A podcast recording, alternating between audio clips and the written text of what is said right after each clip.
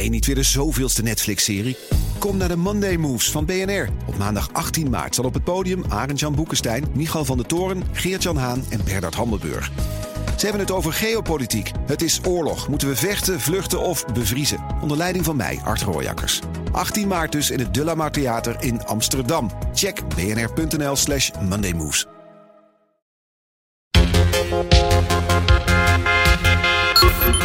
Waar die irrigatiesystemen toen naar leidden, waren weer nieuwe akkervelden. En dat zijn gigantische plantages. Plantages ter grootte van Zuid-Holland ongeveer. En toen zijn wij gaan nazoeken, oké, nou, wat groeit daar in die plantage? En uh, dat blijkt suikerriet te zijn. En suikerriet is de nummer twee watergebruiker in de wereld. En suikerriet wordt gebruikt om uh, biofuels uit te halen, dus duurzame brandstoffen. En dat was voor mij, dat punt, was een enorme eye-opener. Want ja, wij staan hier allemaal aan de pomp en dan denken van, nou dan mengen we 5% biobrandstof bij. Dan denken we dat we groen bezig zijn. Maar als dat hier uit Mali komt en uh, letterlijk wordt daar de Niger leeggetrokken, rit in die irrigatiesystemen. En we zien dat die suikerriet staat er kerngezond bij. Maar de aardappelveeltjes ernaast, die liggen allemaal te verpieteren. En uh, dat we tegelijkertijd dan dus een migratie zien van het land naar al die dorpen en steden. Dat kunnen indicatoren zijn voor instabiliteit.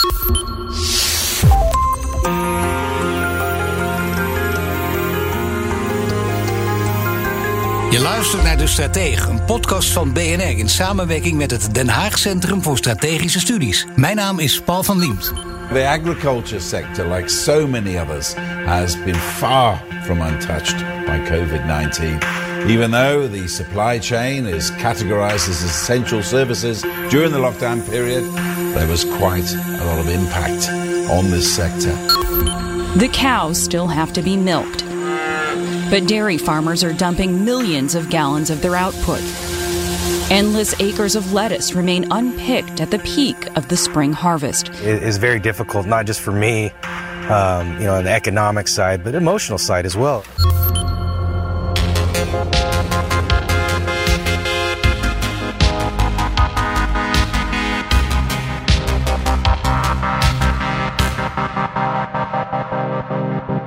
Bij de coronapandemie denk je ongetwijfeld aan mensen die ziek worden, sterfgevallen, overvolle ziekenhuizen en een economie die een flinke tik krijgt. Maar de pandemie heeft ook effecten waar we lang niet altijd bij stilstaan. Een van die effecten is de aantasting van voedselzekerheid in sommige delen van de wereld, met grote economische gevolgen. In sommige gevallen kan het zelfs leiden tot een hongersnood. De Europese ruimtevaartorganisatie ESA wil deze gevolgen beter in kaart brengen met slimme satellietbeelden. Maar die technologie kan nog voor veel meer doeleinden gebruikt worden, bijvoorbeeld in de strijd tegen klimaatverandering. Hoe dat zit en waarom dit zo belangrijk is, dat ga je horen in deze aflevering van De Strateeg van mijn twee gasten Laura Beerkman. Ik ben Laura Beerkman, senior strategisch analist bij Den Haag Centrum voor Strategische Studies. En Hans van Woud. Ik ben Hans van Woud, founding CEO van Blackshore.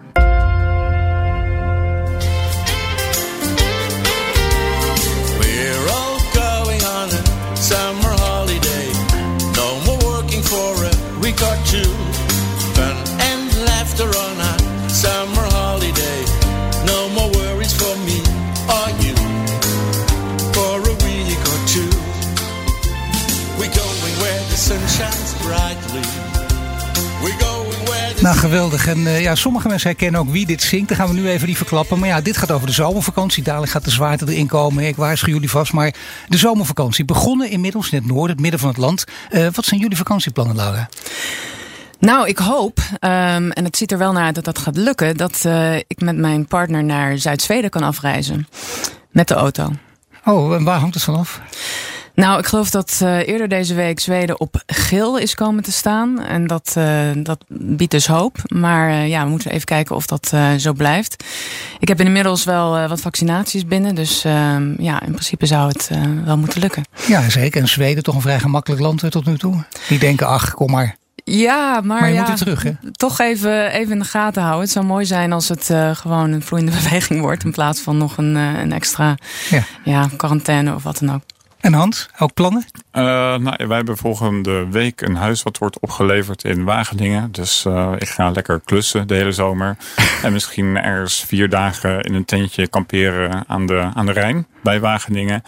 En ja, geen vast omlijnde plannen. Maar is klussen voor jou ook een soort vakantie, een soort ontspanning of niet? Ja, ik heb er wel plezier in. Ja, oh, gewoon ergens de zaag inzetten of de boormachine, een wandje plaatsen. Ja, dat geeft mij wel een goed gevoel om met mijn handen bezig te zijn. Oh, nu met je hoofd, hè? Ja, nee, inderdaad. Ja, ook, ja, ook met mijn vandaag. hoofd. Maar uh, vandaag met mijn hoofd, ja. The cows still have to be milked. But dairy farmers are dumping millions of gallons of their output. Endless acres of lettuce remain unpicked at the peak of the spring harvest. It is very difficult, not just for me, um, you know, on the economic side, but emotional side as well. Ja, bij corona, bij voedsel, dan denk je misschien aan de Chinese markt, waar het virus mogelijk oorspronkelijk vandaan komt, maar niet direct aan de voedselvoorziening die in het gedrang komt. Hoe beïnvloedt corona dat, Laura? Ja, corona is een, uh, is een factor die, uh, die we beter willen begrijpen hierin. Uh, de coronamaatregelen die wereldwijd zijn, ehm, ja, zijn beslecht, die, uh, die, zijn, die hebben een enorme impact op um, ja, gewoon bredere landbouwpraktijken. En zeer zeker gedurende de lockdownperiodes. En in die alle landen eigenlijk hebben, hebben uitgevoerd. specifiek gaat het om de invloed van corona op de beschikbaarheid van voedsel.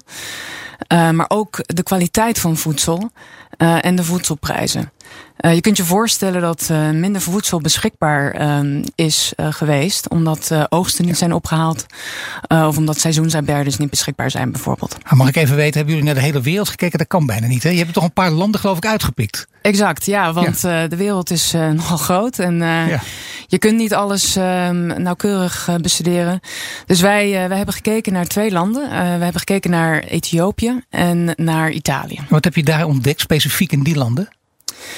Ja, we hebben niet specifiek uh, ons gericht om iets te ontdekken uh, wat in Italië of in Ethiopië gebeurt. We wilden eigenlijk breder begrijpen wat de impact is van, uh, van coronamaatregelen op uh, ja, de, de, de voedselproductie. Ja, maar bijvoorbeeld uh, mislukte oogsten. En dat vind ik altijd best lastig. Want dat zie je dan. Er gaat tarwe verloren in Italië. Daar heb ik ook al ergens wat over gelezen. Maar dan denk ik, ja, dat, dat kan natuurlijk. Hè? Want dat wordt geloof ik gebruikt voor de productie van spaghetti ook nog, of niet? Ik dacht het wel, hè? Ja, nou maar, ja, maar hoe, hoe weet je dat met corona te maken heeft? Nou ja, dat weet je niet uh, aan de voorkant. Wat je wel kunt zeggen is dat um, wij hebben vanuit uh, dit project, uh, daar gaan we het zo denk ik nog even wat, wat meer over hebben. Dat heet Crowds and Machines. Hebben we van satellietbeelden gebruik gemaakt om ja, verder te kunnen inzoomen op bepaalde gewassen um, op verschillende tijdmomenten. En we weten dat corona natuurlijk uh, in een bepaalde tijdsperiode zich, zich plaatsvindt. Dus hebben we die beelden voor en tijdens corona hebben ze bestudeerd. Gaan nou, ik even van Hans vragen. Ik wil even nog iets, van jou, nog iets anders van jou weten. Want ja, het is ver weg, zeggen mensen misschien die dit horen. Die denken Ethiopië, het is vreselijk, het is heel erg. Maar er zijn meer dingen erg. Ik heb misschien wat anders aan mijn hoofd. Italië denk je, nou ja, wat minder pasta. Dat, dat, is een probleem. Ook niet het allergrootste probleem. Wel voor Italianen zelf wel natuurlijk. Echt uh, geweldige culinaire cultuur. Maar toch, wat betekent dit voor Nederland? Nou, voor Nederland is het gewoon. Uh, we zijn natuurlijk ook een uh, belangrijk landbouwland. Is het, is het belangrijk om te begrijpen hoe voedselzekerheid in bredere zin um, aangetast kan worden door ja, evenementen, crisis of uh, bredere trends en ontwikkelingen die, uh, ja, die van invloed kunnen zijn op, op langere termijn bestendigheid van, uh, van de voedselproductie. Ja, maar dan kun je dus inderdaad verbanden leggen. Maar goed, je wil het liefst zo concreet mogelijk. Hè? Want dat je nu zegt, dan denk je, ja, voor je het weet wordt het een heel containerverhaal. Dan denk ik, ik, ik raak een beetje de weg kwijt. Het gaat toch over deze landen. Daar is wat aan de hand. Dat kun je ook zien. En, en dan denk je, ja, wacht even, dat heeft ook de, wel degelijk met ons te maken. Want als daar wat mislukt, in Ethiopië bijvoorbeeld, ja, dan moeten die mensen toch ergens heen. Misschien komen ze deze kant op. Ja, dat, uh, dat zijn uh, bepaalde effecten, middellange tot lange termijn effecten, waar je, waar je het natuurlijk over hebt. Nou ja, de ehm, migratiestroom. Hè? Migratiestroom. Maar dat is echt een serieus punt ook hier, denk ik, of niet? Dat is een, dat is een grote zorg. Um, dat is niet de enige zorg, want ik denk dat op korte termijn, um, kijk, die migratiestromen die zullen vooral in de regio hè, plaatsvinden. Maar inderdaad, op langere termijn ga je zien dat steeds meer boeren, met name, gedwongen worden om op andere plekken uh, zich te gaan uh, settelen. En niet alleen uh, in rurale gebieden, maar ook in stedelijke gebieden. En dat zal, uh, zal die steden en, en andere gebieden ook onder druk zetten. Waardoor er dus wel um, ja, meer kans is dat er dus meer stromen mensen naar, uh, naar Europa gaan.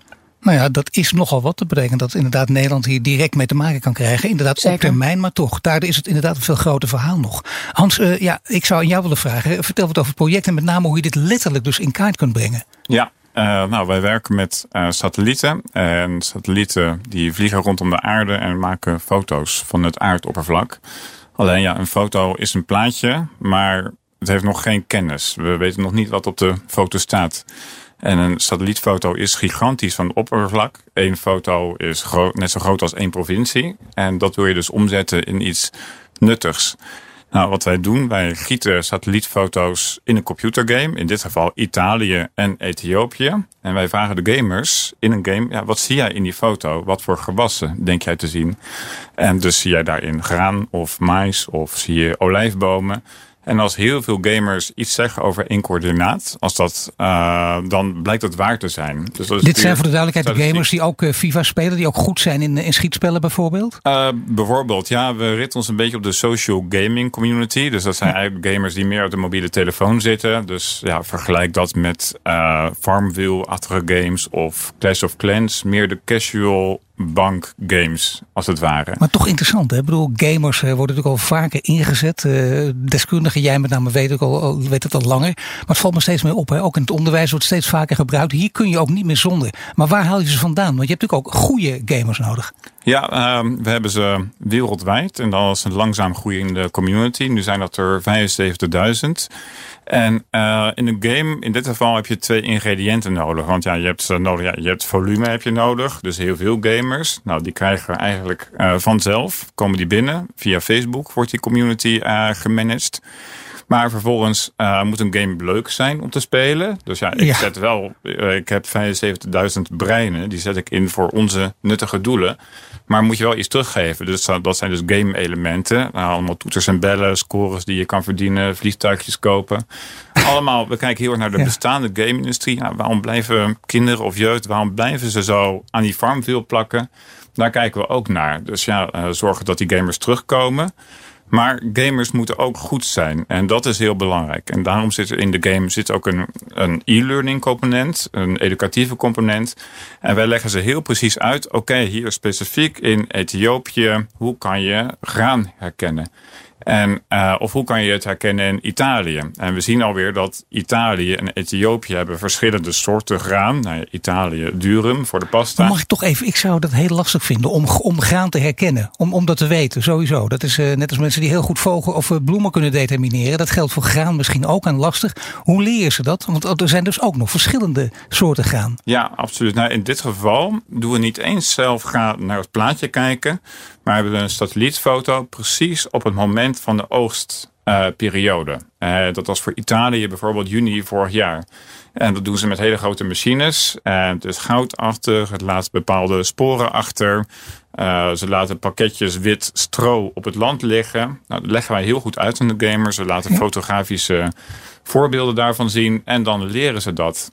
En dan gaan gamers daarop klikken. En ze krijgen er score voor. En het is hoe hoger de score is, hoe meer andere gamers precies hetzelfde hebben gezegd. En nee, te gek. En dan kun je dus ook patronen herkennen als het goed is. Ja, ja in die zin kijk, kijk je precies naar ja, patronen in het land, in het veld. En uh, nou, graan wordt op een bepaalde manier geoogst. Maar in Ethiopië wordt bijvoorbeeld ook wordt gerst geoogst. Er is, uh, geoogst. Er is een brouwerij. Heeft weer andere oogstmethoden. Nou, dat kan je heel goed onderscheiden vanuit de ruimte. En als die gamers dat gaan aanklikken, is dat voor ons informatie. Want wij weten dan wat op een bepaalde plek in het seizoen heeft gegroeid. Ja, geweldige methode dit. Ben je zelf ook een gamer? Want je bent ook handig. Eh, kun je dit zelf ook of niet? Uh, van uh, origine, toen ik jonger was, was ik ooit een gamer. En, maar dat is al heel lang geleden. Maar daar wil het liever niet over hebben. Op de PC, dus dat is... maar verder, nee. het wil niet eens zeggen dat ik mijn... onze doelgroep zijn echt jongeren. En hm. die leren het snel. En we kijken naar wat zij mooi vinden. Maar het is alweer niet zo dat ik mijn eigen game extreem mooi vind. Het is echt, we kijken naar de doelgroep van nu, nu de jeugd van nu. En ja, ik word ouder en misschien ook weer ouderwets daarin. Maar ja, eh, we moeten wel kijken naar onze resource. Wat is onze bron? En dat is de jeugd. en die pakt het op. En, en welke leeftijd heb je er ongeveer zo over eh, bij benadering? Uh, ja, de kern zit een beetje tussen 15 en 35 ongeveer. En dan een grote piek rondom de 19. En, ja, en die spelen. En het zijn jongens en meisjes uit alle landen over de hele wereld. Ja. En uh, ja, dat is hartstikke gaaf. En ook gaaf om dat te zien groeien. Ja, geweldig. Ja. Laura, je hebt nu dus ontdekt hè, wat de invloed van corona is op die, op die voedselzekerheid. Dat betekent dus ook, uh, wat is je het meest, jou vooral, het meest opgevallen? Ja, dit is een um, dit project en, en um, ja, Hans legt het uh, heel mooi uit. Biedt een, uh, een, een mooie kans om kaarten te maken. Dus vanuit nou ja, de bredere maatschappij. Uh, die nauwkeuriger zijn, omdat er zoveel mensen meespelen, dan bijvoorbeeld een Google uh, dat in kaart kan brengen. Ja, dat is, dat is echt interessant. Hè? Want dat, dat, in, in, dat, ik hoorde, ik, ik geloofde dat niet, ik las er iets over, maar dat is, ik kijk toch even naar Hans, die daar helemaal in zit, dat is gewoon waar. Hè? Ja. Want dat vindt Google niet leuk. Of Google gaat het opkopen. Dus uh, nou, dat heeft Google nog, nog niet gedaan. En op zich is Google hartstikke mooi, maar en in Europa is alles goed in kaart gebracht en eh, alles is al in 3D. Maar als je gaat naar eh, die landen die in ontwikkeling zijn, bijvoorbeeld in Afrika, als je daar naartoe gaat, je ziet of de beelden zijn onscherp, of de beelden zijn heel erg oud, of je ziet heel stiekem een Google-logootje erin. Dus de kwaliteit is niet goed. En dan de kaarten die erbij zitten, die zijn incompleet. Er is nog ontzettend veel in kaart te brengen. En ze hebben bijvoorbeeld een keer gedaan, een uh, gebied gedaan van 10.000 vierkante kilometer in Mali. En, uh, en puur was het daar de taak om te kijken naar uh, eigenlijk effecten van klimaatverandering en verdroging in dat hele gebied. Daarbij waren heel veel dorpen en steden in het gebied. Dus nou, ik heb ook die gamers gevraagd, kan je dorpen en steden in kaart brengen? Dus zij zijn aan de gang gegaan. En op zich waren die dorpen en steden niet eens het doel van het project. Maar we gingen uiteindelijk toch onze kaart bovenop Google leggen. En we zien, maar die, ja, die dorpen en steden staan op geen kaart. Nergens. En ook niet bij andere vergelijkbare concurrenten. Maar het zijn er honderden. En het was niet alleen dat wij die dorpen en die steden vonden, maar wat we ook nog eens zagen, dat ze over, want we hadden data vergeleken van 2015 en 2018, dat ze allemaal gegroeid waren. Dus uh, zien dat bij al die dorpen en steden een paar huizen aan de zijkant erbij waren gekomen. Maar het andere effect was in deze tijd dat het gebied gemiddeld uh, ja, uh, verdord is geraakt. Het is bruiner geraakt. En er zijn indicatoren voor minder, uh, ja, minder gewas, minder graan of minder aardappelen. Ja, slecht teken. Nee, maar geweldig dat je het zo goed en nauwkeurig kunt zien. Daar gaat het om. Beter dan Google, dat moeten we even goed onthouden. Dat is altijd heel leuk om te zeggen, want dat komt niet zo gek vaak voor. bovendien, je hebt dus hele goede, scherpe, nauwkeurige informatie, Laura. Wordt er al beleid op gemaakt of niet? Nou, het doel van dit project is om te kijken hoe je dat uh, kunt inzetten om beleid um, te ja. verbeteren. En, en met name ook om dat proces richting besluitvorming te versnellen. Uh, kijk, de informatie die uh, die, die satellieten van, van de ESA in dit geval, hè, de ja. European Space Agency, dat, komt, nou, dat wordt vaak verzameld in grote bakken. Dat is allemaal niet erg efficiënt. Nee. Um, en eigenlijk de methodiek die wij hebben, die, die brengt daar gewoon een, een onderzoeksvraag um, op. En, en, en die zorgt ervoor dat je dus heel specifiek kunt kijken naar een uitdaging, een probleem. En daarbinnen dus gaat kijken van ja, wat gebeurt er? En um, ja, op, op deze manier kunnen wij, um, ja, denk ik, nauwkeuriger en ook sneller um, een overzicht maken van: oké, okay, dit zijn de risico's. En dus ook preventief een early action, early warning handeling. En voor de duidelijkheid, het gaat om een ongelooflijk groot verhaal, hè? namelijk over de voedselzekerheid. En, en het verband met corona, maar natuurlijk ook, denk ik, in het verlengde daarvan, of vanuit een andere hoek bekeken, klimaatverandering. Hoe, hoe zie je die verschillen?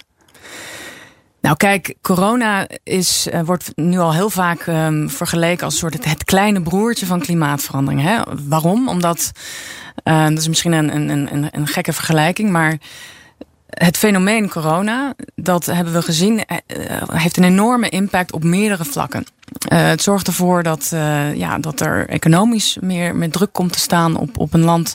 Het zorgt ook dat fragiele landen, um, die, die al moeite hebben om ja, bepaalde processen om die uh, te, te sturen of te managen, dat die onder nog meer druk komen te staan.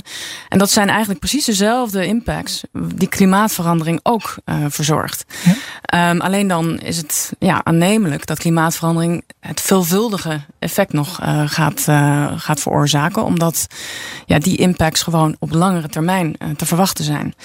Um, waarom is het interessant om dan deze aanpak te gebruiken. Omdat diezelfde satellieten die we nu gebruiken ook al ingezet worden om klimaatverandering in kaart te brengen. Dus die, die uh, images, zou ik maar zeggen, die hebben al heel veel informatie over bijvoorbeeld um, uh, de stijgende zeespiegel, bosbranden, uh, bodem- en waterpeilen. En dus kun je al met die informatie echt al een, een, een, een, een veelvuldigheid aan, aan informatiegerichter uh, mappen en, en inzetten. Dus maar in ieder geval geen, geen nieuw beleid maken, maar wel dus beleid veranderen, beleid aanpassen. En ook redelijk snel aanpassen, of niet? Ja, je hebt hiermee een aanvullende methodiek ontwikkeld die ervoor zorgt dat je dus remote um, je informatie snel en ook effectiever um, ter hande kan krijgen. Uh, de uitdaging nu is en dat wordt ook overal uh, aangegeven, is dat veel beleidsmakers niet snel genoeg en niet goed genoeg een overzicht hebben van wat er allemaal plaatsvindt. En dit kan echt helpen om, uh, om dat proces efficiënter te maken. We zien ook uh, ja, dingen waar je echt op moet letten. Hè. Gebieden die verdrogen, landbouwgronden die verdwijnen. Hans, uh, dat kan door klimaat komen, letterlijk door klimaatverandering, maar ook door de manier waarop mensen met water omgaan. Dat speelt ja. ook vaak een rol. Maar kun je daar iets over vertellen? Want dat vind ik altijd mooi. En dan komen de hele grote verhalen. Ja. Echt klimaatverandering? Nee, het, het heeft gewoon met de mens te maken. Exact. Nou, dit gaat dus precies over het gebied in Mali wat wij hebben gezien. Dus we hebben twee dingen gezien. We hebben daar uh, ja, populaties in kaart gebracht. Ja. Die komen in, één, in geen één datapack voor waarop beslissingen worden gemaakt. Dus niemand weet waar mensen wonen überhaupt. Maar we zagen die verdroging. En dan is het de vraag van, oké, okay, wat is de oorzaak? En je denkt heel snel van, oké, okay, nou, het is klimaatverandering, want dat is de tijd nu. Maar toen zijn we daar verder gaan zoeken. En wat we zagen zijn een soort van ja, grote kanalen. Een soort van irrigatiesystemen. En uh, waar die irrigatiesystemen toen naar leiden, waren weer nieuwe akkervelden. En dat zijn gigantische plantages. Plantages ter grootte van Zuid-Holland ongeveer. En toen zijn we gaan nazoeken, oké, nou, wat groeit daar in die plantage? En uh, dat blijkt suikerriet te zijn. En suikerriet is de nummer twee watergebruiker in de wereld. En suikerriet wordt gebruikt om uh, biofuels uit te halen, dus duurzame brandstoffen. En dat was voor mij dat punt als een enorme eye-opener. Want ja, wij staan hier allemaal aan de pomp. En dan denken van, nou ja, dan mengen we 5% biobrandstof bij. Dan denken we dat we groen bezig zijn. Ja. En, maar ja, waar komt dat vandaan? Maar als dat hier uit Mali komt. En uh, letterlijk wordt daar de Niger leeggetrokken. Rit in die irrigatiesystemen. en, die, uh, en we zien met satellieten uh, hoe gezond planten zijn. We zien dat die suikerriet staat er kerngezond bij. Maar de aardappelveeltjes ernaast, die liggen allemaal te verpieteren. Die krijgen geen water. En uh, dat we tegelijkertijd dan dus een migratie zien van het land naar al die dorpen en steden. Dat kunnen indicatoren zijn voor instabiliteit en migratiestromen. Uh, dan denk ik van, moet daar niet nog een keer goed naar kijken, naar dat grondgebied waar we mee bezig zijn met onze brandstoffen. Nou ja, nee, want ik zie al dat je hele mooie Excel-sheetjes eh, kunt schrijven. Kijken, ze even heel goed bezig en zo. Kijken ze, het klimaat gaat allemaal de goede kant op. En dan vergeet je dit. En dan krijg je, dit, dit kan, dit kan trouwens een heel verwarrend verhaal worden. Want er zijn er weer andere mensen die zeggen, wacht even, jullie doen aan greenwashing. Terwijl je dat misschien zonder dat je het weet aan het doen bent. Je hebt geen idee namelijk hoe het werkt. Ja. Maar dit, dit maakt het wel echt eh, zeer gecompliceerd. Hè? Absoluut. Ik bedoel, we, we, dit, dit is, ik denk alles, maar dit helemaal is wel echt gebaat bij eenvoud. Hè? Hoe, zou, hoe zou je dit niet simpeler? Het is de makkelijkste vraag voor mij natuurlijk ook en niet zomaar te beantwoorden. Maar wie van jullie kan me daar iets over vertellen? Hoe kun je dit iets eenvoudiger uh, gaan brengen zonder dat dit dus tot misverstanden gaat leiden? Ja, ze kijken even elkaar aan, hè? De, de lastige vraag. Zal ik hem dan maar beantwoorden? Ik heb geen idee. Nou, dus ik, ik, ik, denk dat Hans het weet. Ik denk in ieder geval weten en kaarten en goede data hebben op hoge hoge kwaliteit, hoge resolutie is één ding. Je moet eerst dingen begrijpen. Hoe zitten die ketens in elkaar? Want we wisten niet eens dat er mensen wonen. Uh, die plantages staan ook niet op kaarten. En als ze dat nog alvast in de gaten kunnen houden is het één ding. En wat wel eens leuk is ook van dit project, want we kunnen niet altijd continu die crowd naar dit gebied in Mali laten kijken. Nee. Maar we zijn nu bezig om uh, in een, uh, ja, eigenlijk gezamenlijk met een ander bedrijf, 52 Impact, zijn we machines aan het trainen, dus computers, om dingen automatisch in de gaten te houden. Uh, wat we eigenlijk nu hebben gedaan is, A, we hebben die dorpen gelokaliseerd, in kaart gebracht, maar vervolgens kan nu een computer jaarlijks kan ook weer met een satellietfoto die dorpen bezoeken. Ja. Om dat in de gaten te houden wat daar gebeurt. En hetzelfde geldt ook weer voor die graanvolumes. Dan kunnen we door de tijd automatisch in ieder geval gaan kijken wat gebeurt daar in die gebieden. En daar gebruiken we een combinatie van onze crowd input. Nou, die traint eigenlijk computers, die leert computers hoe moeten wij naar de aarde kijken. En zo'n computer gaat dan automatisch op een veel grotere schaal toepassen. En uh, het is geen oplossing, maar het is wel in kaart brengen. Het is wel weten, het is meten. En nee, dan... maar dat is het begin van de oplossing. Dat heb je sowieso nodig. Het kan niet zonder. Dat, is, dat lijkt me heel goed ook. Daar kun je ook altijd bij elk misverstand natuurlijk uh, naar verwijzen. Belangrijk is wel, je noemt steeds de crowd. Dan denken we ook onmiddellijk natuurlijk aan crowdfunding. Want worden ze ook uh, op deze manier gefund? Uh, nee, nee, dat is. Uh, nee. nee. dat. Uh, nee, misverstandje. Is wel een, een, een, soort van droom van mij, maar ik wil het eigenlijk eerder omdraaien. Want er komen best wel veel projectgebieden tegen in onze game. Bijvoorbeeld in, in Mali of Ethiopië. En onze game is gratis te spelen. En onze, onze beloning naar de gamers toe zijn game elementen. Het is leuk. Ja. Maar waar ik eigenlijk naartoe wil, de game is gratis, maar ik denk van als nou de gamer straks een eurotje gaat uitgeven en een eurotje aan een virtuele waterpomp. En dan wordt de game interessanter, dan, uh, ja. dan kan je een gebouwtje neerzetten. En dan wil ik eigenlijk dat de helft van dat eurotje naar een echte waterpomp gaat op dat gebied. En dan krijg je eigenlijk een soort van SimCity in het echt. En dan kunnen we enorme revenue streams die omgaan in de game-industrie. Het zijn social gamers, ombouwen. die moeten hier toch voor openstaan, lijkt mij. Dat, uh, dat eurotje, dat moeten ze kunnen missen dus, voor dit geweldige uh, doel. Nee, die eurotjes worden sowieso al uit te geven. Dus, ja. dat is, uh, dus waarom niet voor iets nuttigs? En ja, je game tuurlijk. wordt interessanter. En je kan dus mensen op diverse manieren helpen. Met waterpompen, zonnepanelen, uh, fertilizer, van alles. En uh, dat is wel een beetje de volgende stap. Daar zijn we nog niet, want het moet wel weer gebouwd worden, zo'n systeem natuurlijk. Maar ik denk dat dat is de, naast die kunstmatige intelligentie die we nu aan het trainen zijn, ja. is dat ook een volgende belangrijke stap. Ja, die volgende belangrijke stap, is die Laura voor jullie ook? Of zou die ook belangrijk zijn om, om nog meer inzicht te krijgen? Nou, zeker. Ik denk uh, wat zo baanbrekend is aan dit, uh, dit project wat we, wat we aan het doen zijn en wat we bijna afgerond hebben, is dat we dus eigenlijk letterlijk gebruik maken van mens en machine om uh, effectiever en beter samen uh, ja, te kunnen werken uh, tot een resultaat. En je had het over ja. eenvoud. Kijk, machine learning is niet eenvoudig. Maar nee. wat machine learning wel um, tot stand kan brengen, is als het gewoon goed aansluit op, um, ja, op een bepaalde onderzoeksvraag, kan het leiden tot veel meer inzicht in, um, in, in bredere en, en, en grotere gebieden. Dus het zal uh, ja, in de toekomst zal dat heel veel werk schelen in het veld. Als je dus uh, met machine learning iets zinnigs kunt zeggen over grotere gebieden. En dat is zo bijzonder, dat je dus eigenlijk via die crowd, zoals uh, Hans het definieert, ook ja. dus een machine gaat trainen. En daarmee dus ook um, ja, hele mooie um, nieuwe inzichten kunt krijgen. Ja, maar het is zo'n mooi modern verhaal ook. Die past het in deze tijd natuurlijk. Omdat het ook eh, vooral de angst wegneemt van mensen. Zie je wel, het gaat ten koste van de mens. Machine learning, het zit toch in de hoofden van ons allemaal. Neemt het, niemand weet het precies, want alle definities zijn net wat anders. Maar in ieder geval wel, we zijn bang, want het wordt, ze nemen het van ons over. De machine neemt het van ons over. Het gaat hier letterlijk samen juist. Precies. En, en ik denk dat het een heel inspirerend voorbeeld is dat AI ook echt gewoon um, ook heel erg afhankelijk is van de mens om tot mooie nieuwe inzichten te komen. Het is niet zo dat uh, alleen dat negatieve horror scenario van AI gaat ons overnemen en uh, nou dan heb je uh, World War 3. het is vooral in dit geval het scenario van AI kan niet verder zonder die trainingdata die dus door al die gamers wordt uh, gegenereerd. Uh, dus de mens traint de, de machine. in dit geval. Ja, dat is het, zo mooi is het verhaal. Ik kijk nog even te check, nog even naar jou Hans. Dat is zo, of zou het toch kunnen dat het begint met AI en machine learning, hè, laten we zeggen in een bepaalde definitie, die, dan wordt het echt van ons overgenomen. Maar dat kan hier dus niet. Je hebt juist de mens nodig. Ja, en er is nog zoveel te leren. En ja, het is een onwijs mooi bontenootschap tussen machine en, uh, en mens. En ik denk ook dat altijd de mens nodig zal zijn. Want er zijn ook altijd onverwachte dingen in gebieden. Of uh, dingen zijn net anders in gebieden. Uh, bijvoorbeeld een schaduwwerking is anders. En dan bebouwing is anders. Andere oogstmethoden. En een machine kan dat nooit vanzelf leren. En er moet altijd wel een mens zeggen van oké, ja, nou, hier zijn 10.000 voorbeelden van de oostmethode in, uh, in Ethiopië.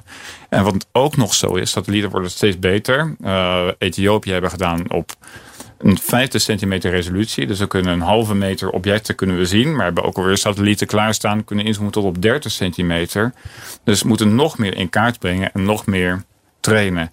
En soms is het ook wel zo is, dan denkt de machine iets te herkennen, maar weet ook niet wat dat is. Dan kun je het ook nog weer weer teruggeven aan die crowd van oké, kan jij verifiëren wat dit is? Is het een, uh, een vrachtauto of een brandweerauto of iets dergelijks? En uh, wat ik zelf wel ook nog heel belangrijk vind hierin is ook wel de communicatieve waarde van onze game. Want ja, wij brengen wel echt die probleemgebieden in de huiskamer bij iedereen. Je laat wel gewoon, ja, je ziet misschien dingen op het nieuws wat er gaande is, maar je weet het niet precies. Maar we laten wel real-time mensen meekijken. Het is bijna een soort van vorm van journalistiek. Wat gebeurt daar? Zeker in het geval van een ramp of iets ja, Zo mooi is het al, hè? Zeker.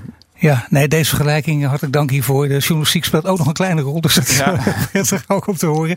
Maar Laura, dit wil zeggen, er zijn congressen, talloze congressen natuurlijk, hè, belegd over het wereldvoedselvraagstuk. Dat, daar praten we eindelijk over.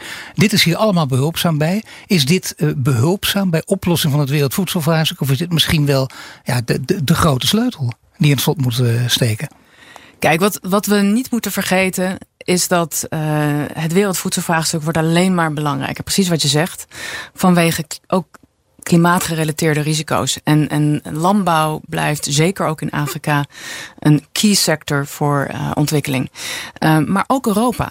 Um, we weten, er stond vandaag nog een heel artikel in uh, Politico, dat de mediterrane regio ook met dezelfde nou ja, uitdagingen gaat, gaat kampen als andere landen die dus uh, nu al met verdroging en uh, bepaalde ja, hittegolven te maken hebben. Ja, dat is wel een waarschuwing, hè? want dat verwacht je helemaal niet. Dan denk je dat zo dichtbij komt het niet, maar zo dichtbij is het in zekere zin al. Het is letterlijk uh, dichtbij. Ik bedoel, Spanje, Italië ja. hebben er ja. allemaal last van. En waarom is dit belangrijk? Omdat de de grote schaal waarin dit zich, ja, zich, zich ontrafelt, zorgt ervoor dat het echt heel belangrijk is dat je sneller, betrouwbaarder informatie gaat krijgen die een overzicht biedt. Anders ja, wordt het heel erg uh, ingewikkeld om aan de voorkant met goede beleidsinterventies te komen. En beleidsmakers schreeuwen om betere informatie, accuratere informatie, eenvoudiger te behappen. En ja, die satellieten alleen, die kunnen dat niet. Dus dan moet je uh, slimmer gaan kijken naar toepassingen die dat dus ja, op een presenteerblaadje geven. En wij. op een hele creatieve manier de gamers gebruiken van Hans. Dat is ook, dat, dat is ook een geweldig idee. Ja, ja en, en wij denken dat uh, ja, met zo'n grote sample, want dat is het uiteindelijk ja. als je het wetenschappelijk bekijkt, ja. die, uh, ja, die je zo groot, die je nog veel groter kunt maken op, ja, als, als, als je daar nog uh, meer, meer effort achter zet. Ja, ga je dus hele interessante verificaties krijgen van ontwikkeling. Oh ja, Hans, niet geheel onbelangrijk natuurlijk. Hè? We hebben het steeds over die game gehad. Maar ja, je moet de naam wel even noemen van de game. De game heet Cerberus en is gewoon te vinden via Google. Cerberus, de waakhond hè? Ja, klopt. Geweldige naam. Nou, mag ik jullie hartelijk danken voor, voor dit gesprek. En uh, Laura, jij veel plezier in Zweden. Hè, dat moet gewoon doorgaan en uh, lekker klussen gewoon. Hè? Ja, Heerlijk. Oké, okay, nog leuker. Hè? Dankjewel. Okay. Dankjewel. Dank je. Laura Beerkman, senior strategisch analist bij Den Haag Centrum voor Strategische Studies. En Hans van het Woud, CEO en oprichter van Blackshore. Wil je meer afleveringen van de Stratege terugluisteren? Je vindt hem op Apple Podcasts en Spotify. Maar ook in de BNR-app of op bnr.nl. Tot de volgende keer.